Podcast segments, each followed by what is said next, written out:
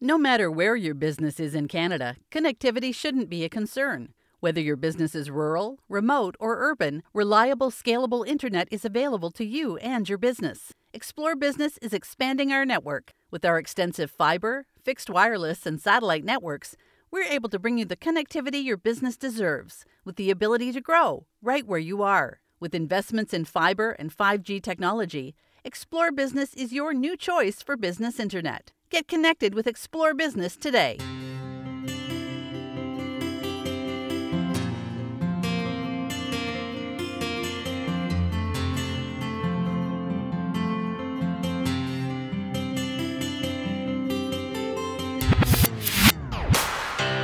Are you ready to clear a new path?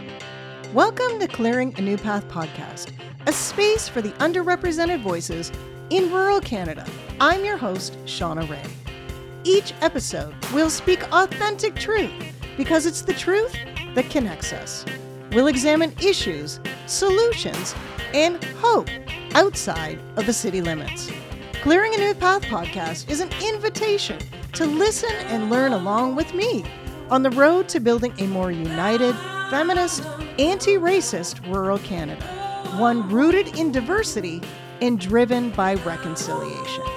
Let's learn together, clearing a new path.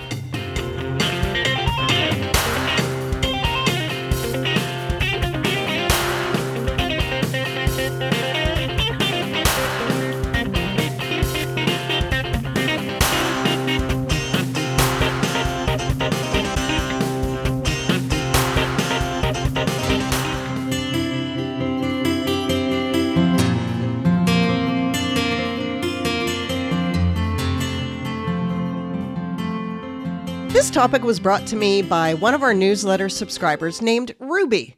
She's concerned that hundreds of wind turbines are moving into an area of eastern Ontario where she and her husband plan to retire. She shared a noise level assessment with me, and I did some research into other areas that fought against turbines coming to their area and actually won. Admittedly, though, this is not my area of expertise. Although I live in rural Ontario and live within driving distance of rows upon rows of wind turbines along Lake Huron and along the 402 highway, and I remember much of the opposition to wind turbines back when Ontario was first toying with the idea of bringing them here, I have not been following it lately. That's why I brought in Chad Walker. He's an assistant professor in the School of Planning at Dalhousie University.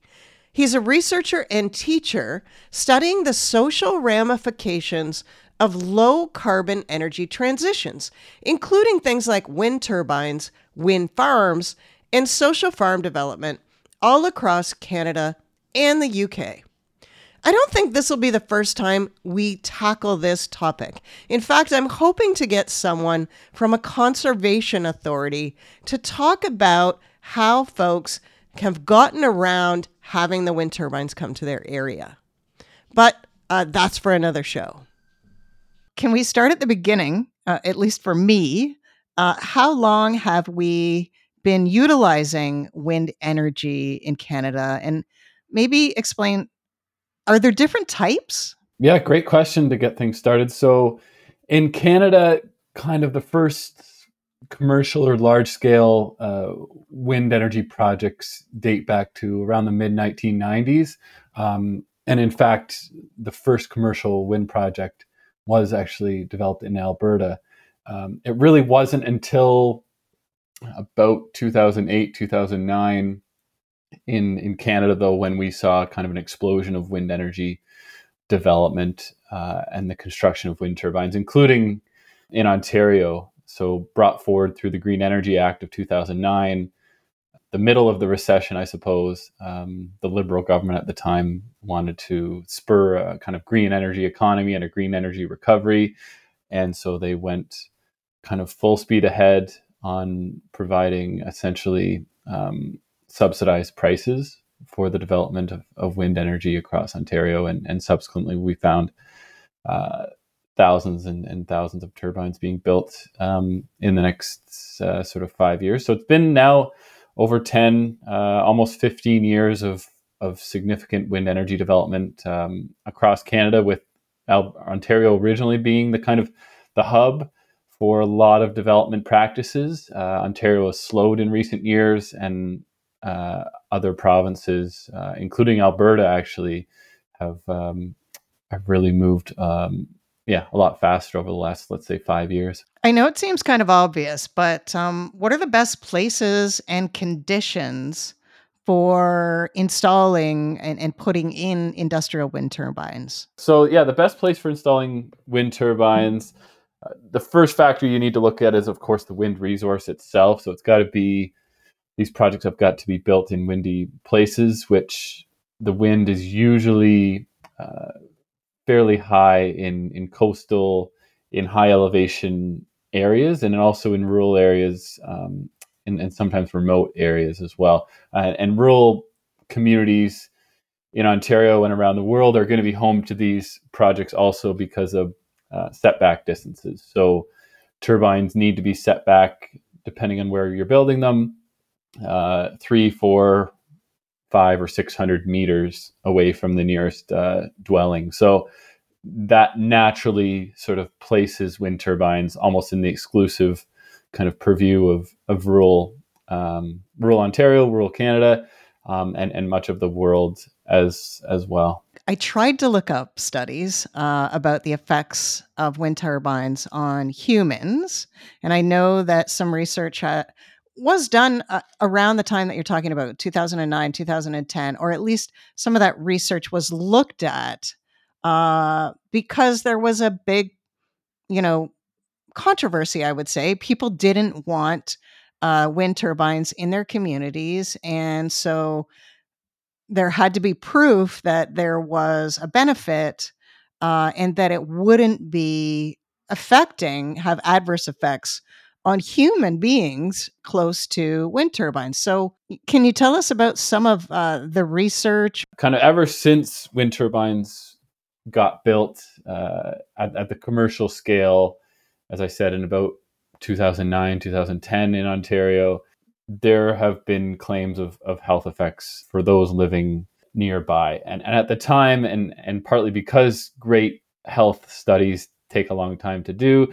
There really was a lot of uncertainty regarding the actual health impacts, and, and there were kind of a, a you know some studies from from across Europe and some anecdotal largely sort of non-peer reviewed studies in the early stages that were were suggesting um, an association between the proximity to wind turbines and health impacts. Um, but really, the more peer reviewed, higher quality studies years after that, including um, from about 2013 to 14, Health Canada commissioned um, you know a multi-million dollar study looking at the health impacts that uh, wind turbines may introduce into communities. And uh, the major sort of findings from that work which i regard as kind of the best quality health research out there uh, suggested that annoyance was associated with um, proximity or, or, wind turbine noise, um, but not other health outcomes, as, as, as some would kind of suggest. A, a, similar conclusion that's come out of some of my work was that policy related forces and perhaps even existing community relations act as sort of mediators to promoting uh, kind of experiences of annoyance and unhappiness and opposition to wind turbines, which which in and of themselves can kind of breed negative health problems or, or psychosomatic health issues at times. Um, and so that's largely what the literature uh, that I'm familiar with is, is, sort of pointing to an indirect health impact from wind turbines. So it's, it's not the the proximity to the turbines themselves, or, or not necessarily even the noise themselves, except the noise causes, um, and the presence of wind turbines causes annoyance, which then leads to you know lower levels of, of health and well-being. But that often doesn't need to be the case, and this is where my work kind of comes in to understand the issue.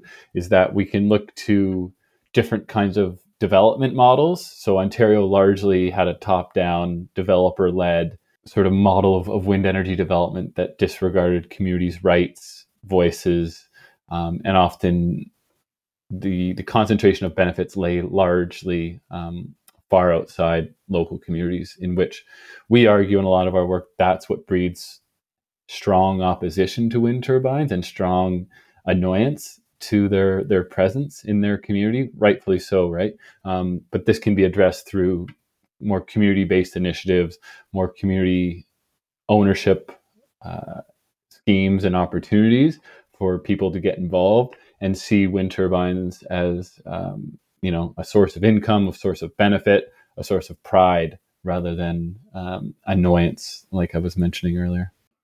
That's really interesting, actually. I I think that's brilliant, including the community and and using um, wind powered energy as a source of income for the community itself, perhaps a municipality or a county, so that everyone sees the benefit and and is invested in it rather than uh, thinking, like you say, that it's a nuisance.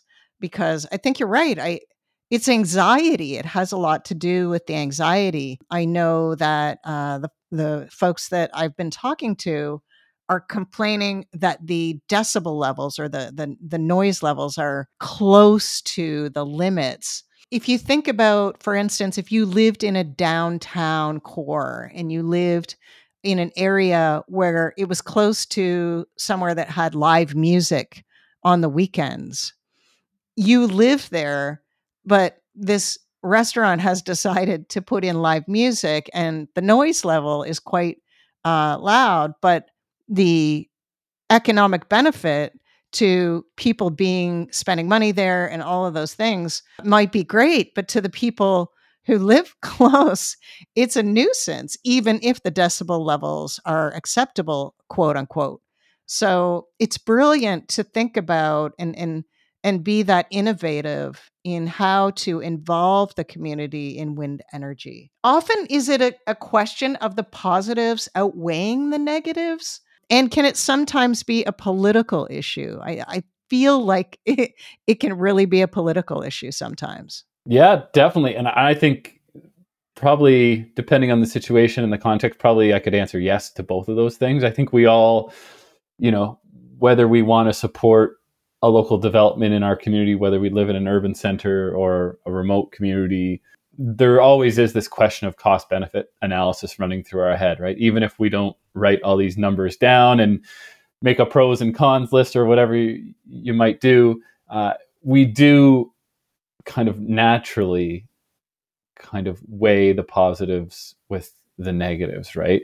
Um, and it, it, might be the case of, of one extremely bad negative kind of overpowering all sorts of other kinds of, of positive, right? Or the other way around, right? But it also can be a political issue. And actually, we've done some research on this this very issue of, of looking at kind of political affiliation and uh, issues of partisanship in shaping support for wind energy development in Ontario and Nova Scotia. More specifically, we've looked at the comparison between the ways in which wind energy was rolled out in Ontario versus Nova Scotia. And one of the big differences we see and, and we hear from local residents, we hear from politicians, we hear from developers, is that a lot of the opposition to wind energy in Ontario was kind of, uh, you know, ramped up, kind of catalyzed through uh, partisanship and, and through politics, really. So, going back to 2009 in Ontario, the Liberals held a majority uh, in, in provincial parliament, and in you know the subsequent elections dating back to 2018 now uh, we've gone from a liberal majority to a conservative majority and a lot of this kind of difference we see has been really made up in rural Ontario, right? Rural Ontario hasn't always been blue, it hasn't always been conservative. Going back to the kind of the McGuinty government, in fact, much of Ontario, uh, rural Ontario was kind of more left leaning or, or, more liberal. But we found that the Conservative government of Ontario, Conservative Party of Ontario, ran on very much a, an anti green energy, anti wind energy platform. And that held traction and that really worked in rural Ontario, in part because of the very top down, sort of technocratic, developer led uh, wind energy development policy initiated by the Green Energy Act primarily.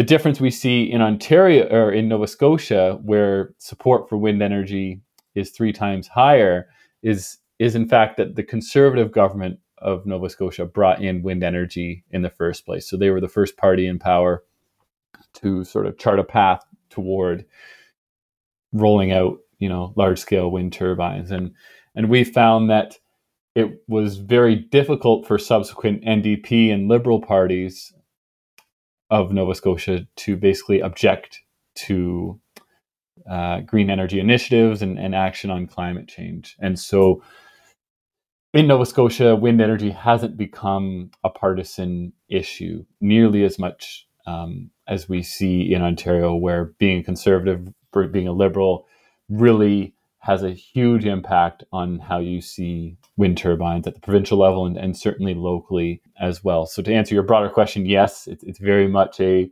uh, it can be kind of a, a cost be- benefit or, or, positive negative kind of calculation in, in everyone's head. But partisanship and politics, like many issues,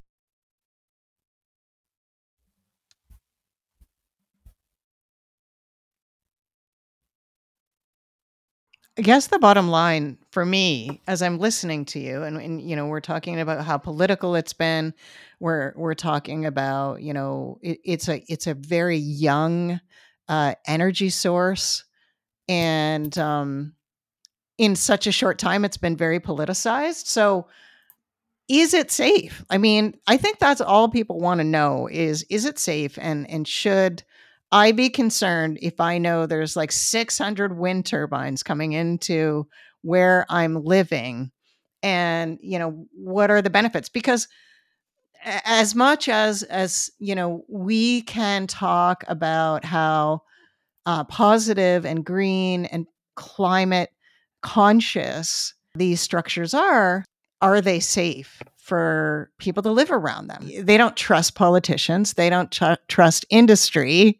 What can they trust when it comes to the effects it's going to have on them? Yeah, that's a that's a really really good question and and one I think I have difficulty answering with 100% certainty, right? Because I don't live near wind turbines and you know, despite my kind of reading and experience and expertise in this literature, um, I still don't think I'm in a position to say, you know, to dispute someone's daily life experience, um, whatever that may be, right? Um, whether that's living beside, you know, a toxic waste facility or, or, or wind turbines or what have you. And so, yeah, I do have a difficult time kind of arguing a hard no against whether or not, um, you know, the various effects, including annoyances and, and certainly opposition to to wind turbines. What are the sources of of that?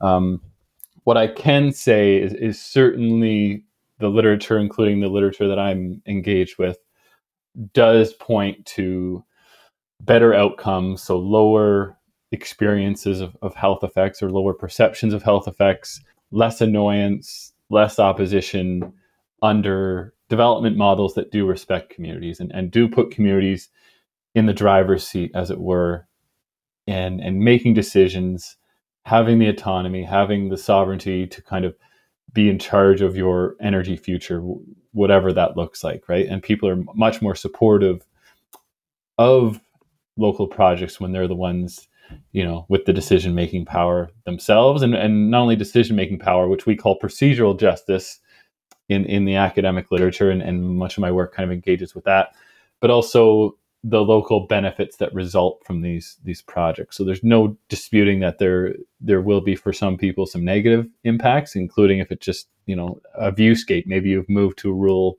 part of Canada uh, for the view over the water or the view over agricultural land, and that's being disrupted. Right, that's being changed at least through the introduction of, of wind turbines.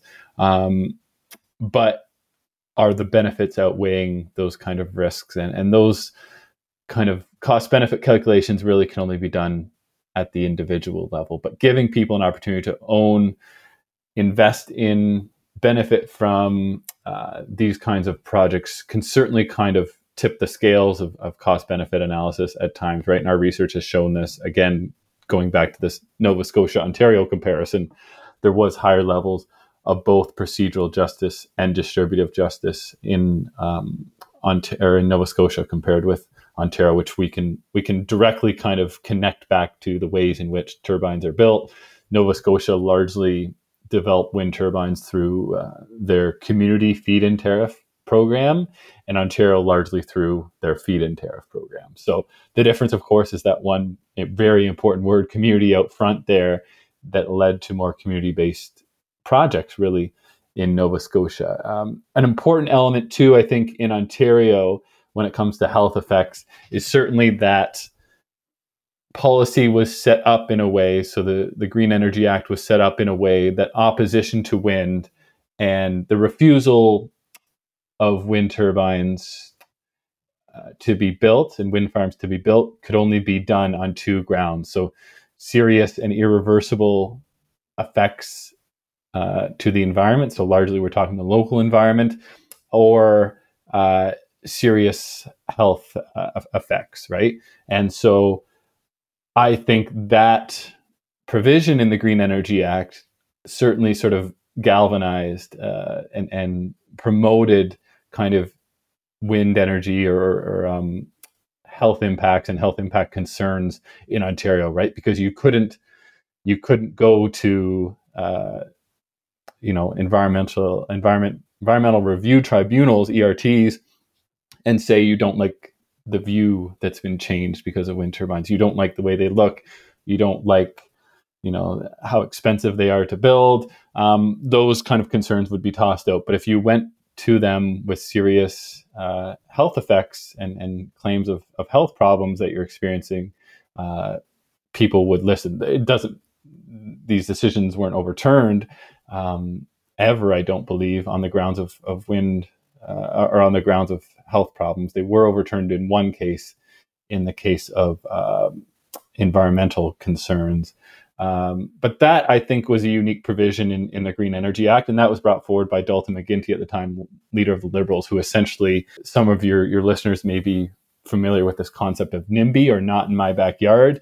Dalton was famous for saying he brought in the Green Energy Act and this provision, this environment health provision in the Green Energy Act to specifically prevent NIMBY opposition and prevent the kind of uh, opposition he deemed to not be, be credible. But in doing so, I think he also promoted and, and told people, you know, uh, you should be concerned about health problems kind of thing. And, and we'll listen if you have health problems. The industry, so wind turbine industry, perhaps has been a lucrative one, at least in Ontario.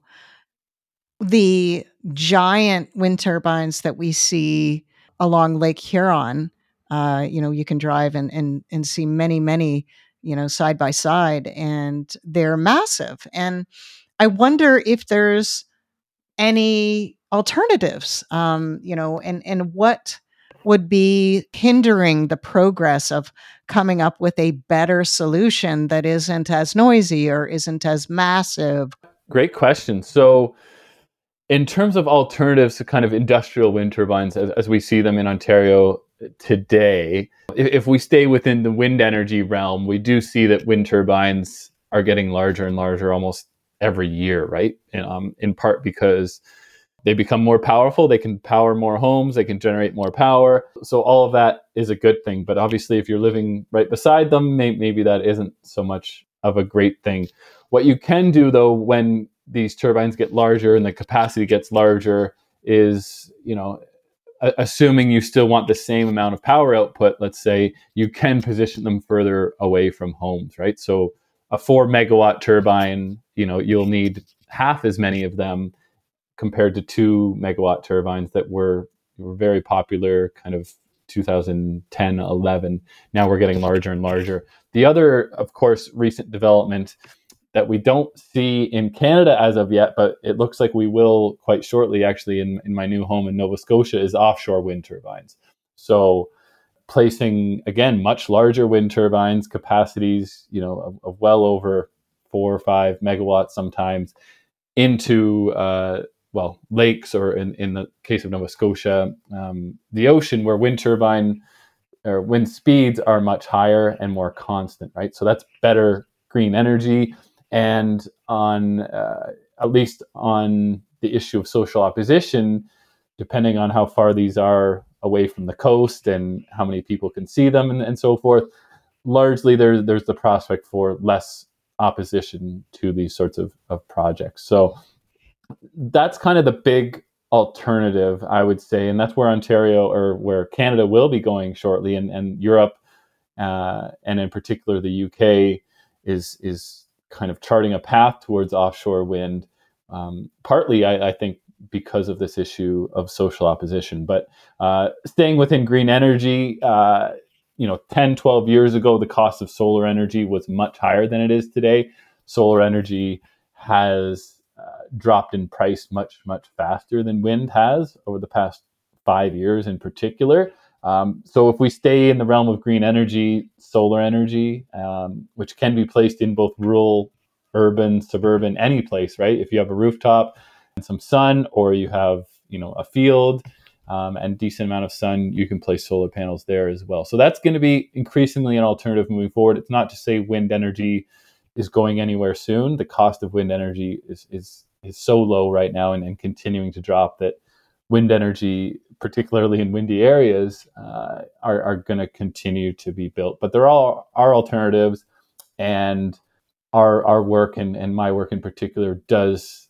kind of promote and tries to suggest uh, you know community choice, community autonomy moving forward um, in in green energy plans and, and energy plans, sort of uh, more broadly. So it, could incorporate solar, could incorporate wind. Um, you know th- these these things need to be built. We need to lower emissions. Um, across Canada, uh, you know, Alberta, Nova Scotia being two provinces in particular that a lot of emissions do still come from uh, the electricity sector. And to address climate change as a country, we need to kind of continue to build green energy there. Ontario is in a, a more favorable favorable position because of our reliance on nuclear and hydro to a large degree. So so I guess there's less tremendous need there. But at the same time, I do hear about the rise and, sort of the comeback of more gas plants uh, in Ontario as well. So so green energy certainly has a role. Um, in many places across the world and, and across Canada. But yeah, we can look at alternatives. We can look at different sorts of development models um, and to really you know address all issues of sustainability so environment economy and society um, and i think oftentimes the problem with with the development of wind energy is that we're too often focused solely on uh, the environment and the economy um, to the detriment i think of kind of this uh, the social aspect, and, and when I say social aspect, I mean rural communities um, in Ontario and, and, across Canada. I'm sorry that I didn't ask this sooner, but do you have an example of, of a community that's already taken that quote community approach? Like, are there uh, communities that have been studied or, or that have, um, you know, ex- are experimenting with um, bringing the community in Canada? Yeah, so there's there's many communities in in in Canada, less so really in Ontario. Um, I would say the best kinds of examples, you know, I'll refer back to, I guess, uh, the study of Nova Scotia that I've that I've done under their community feed-in tariff program, where there were many communities uh, that you know either partnered with or invested heavily to become uh, majority owners of a project. So a lot of these projects would be 51% owned by um, by a local community through investment uh, opportunities that oftentimes the locals themselves pitched in some money and, and became ownership. But they also developed with and leaned on the expertise of other uh, of more traditional sort of developers, right? So Natural Forces is a developer out in Nova Scotia, and they've been a partner on a lot of these sort of community-led projects. Another great example, I think, of a community led initiative can be found in Nova Scotia. So, Nova Scotia, um, or sorry, New Brunswick. New Brunswick rolled out a, a, policy program about five, maybe six years ago now that specifically asked for uh, First Nations in the province to to basically put in applications to be majority owners of, of wind energy projects. Um, and one community I've worked with in the past, actually, Tobique First Nation became majority owners um, of a of a large scale wind energy project, um, and and their leadership on that has been, yeah, nothing short of inspirational. And the benefits that their community is now seeing, uh, financial and otherwise, from really leading on that project, um, are yeah, just absolutely really important, I guess, to their long term goals and their medium term goals in terms of filling, uh, you know, um, sort of funding gaps in their community and, and building new homes and, and so forth. And so, um, and that's where we can look to a lot of inspiration, I think, you know, rural Canada and, and remote Canada, even in non-Indigenous communities, can look to the leadership of Indigenous communities like Tobique in, in terms of charting a way forward that is that is beneficial for the environment, for the economy, but also the local communities themselves. The cost of energy. As you were talking about that, I was thinking, I wonder what is the cost savings of having a wind turbine or a solar um, you know i i don't even know how it works because i've never investigated that for my like my own home i i do live rurally um, and i i wonder you know what is the cost savings? I, eh, you I, I guess you know you pay for for the equipment up front I, I i don't know how it works with a wind turbine. How how what's the benefit to the consumer like to the community as far as the um the, the cost?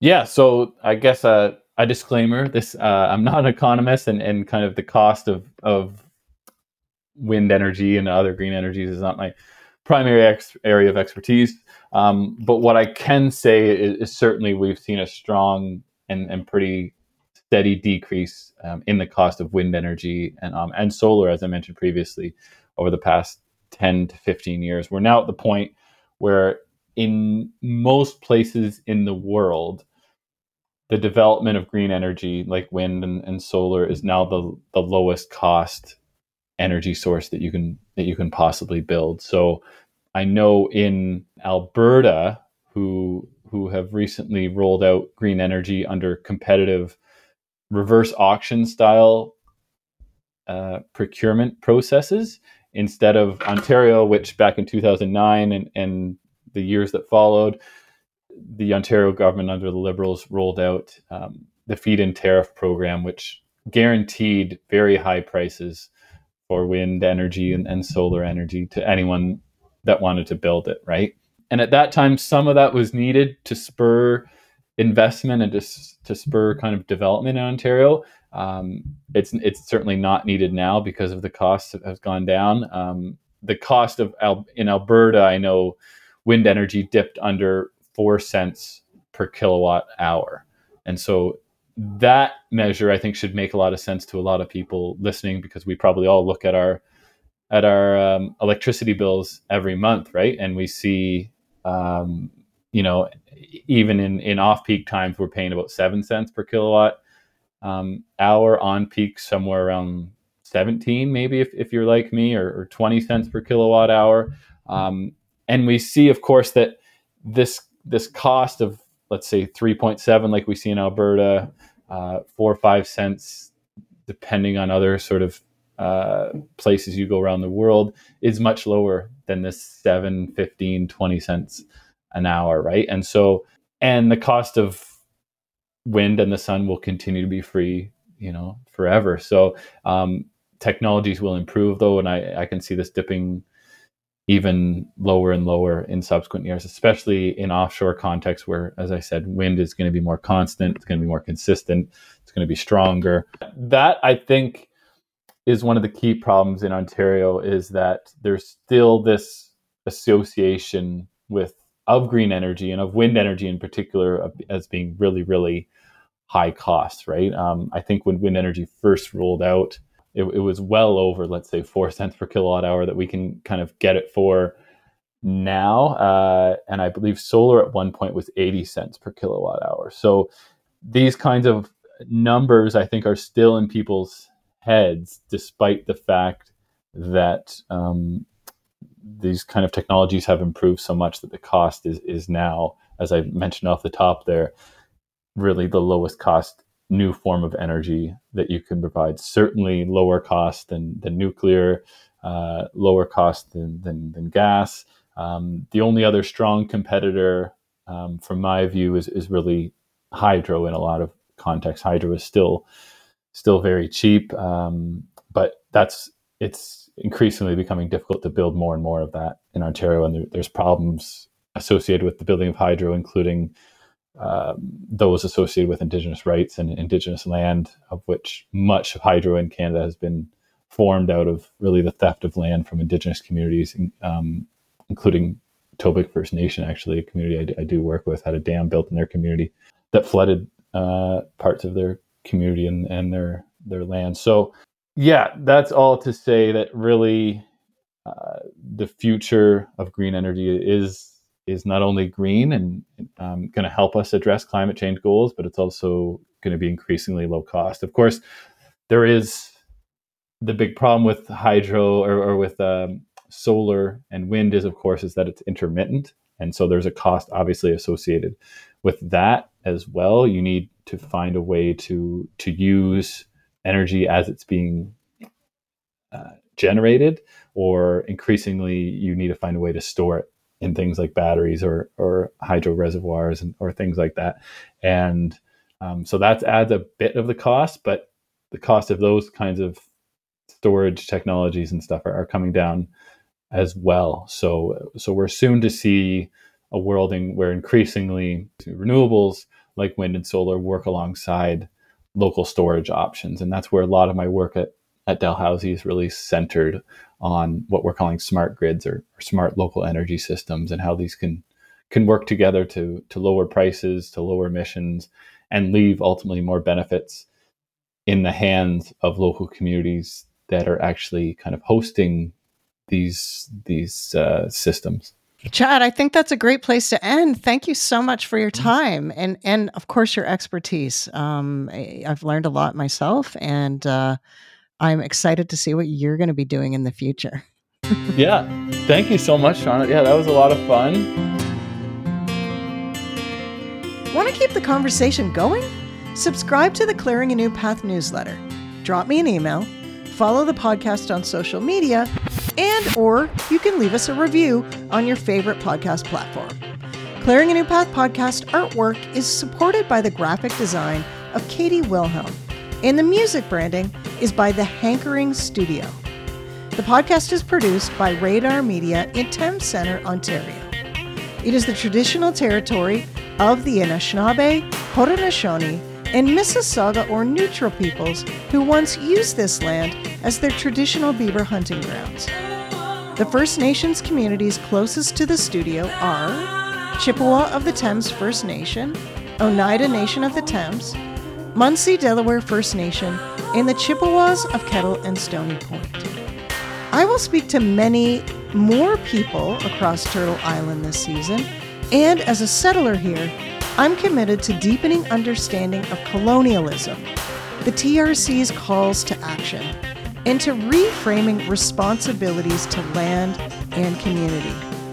I am grateful to Mother Earth and Creator for the opportunity for love and connection into the spirits of the elders and the medicine people who still walk the earth. Until next time,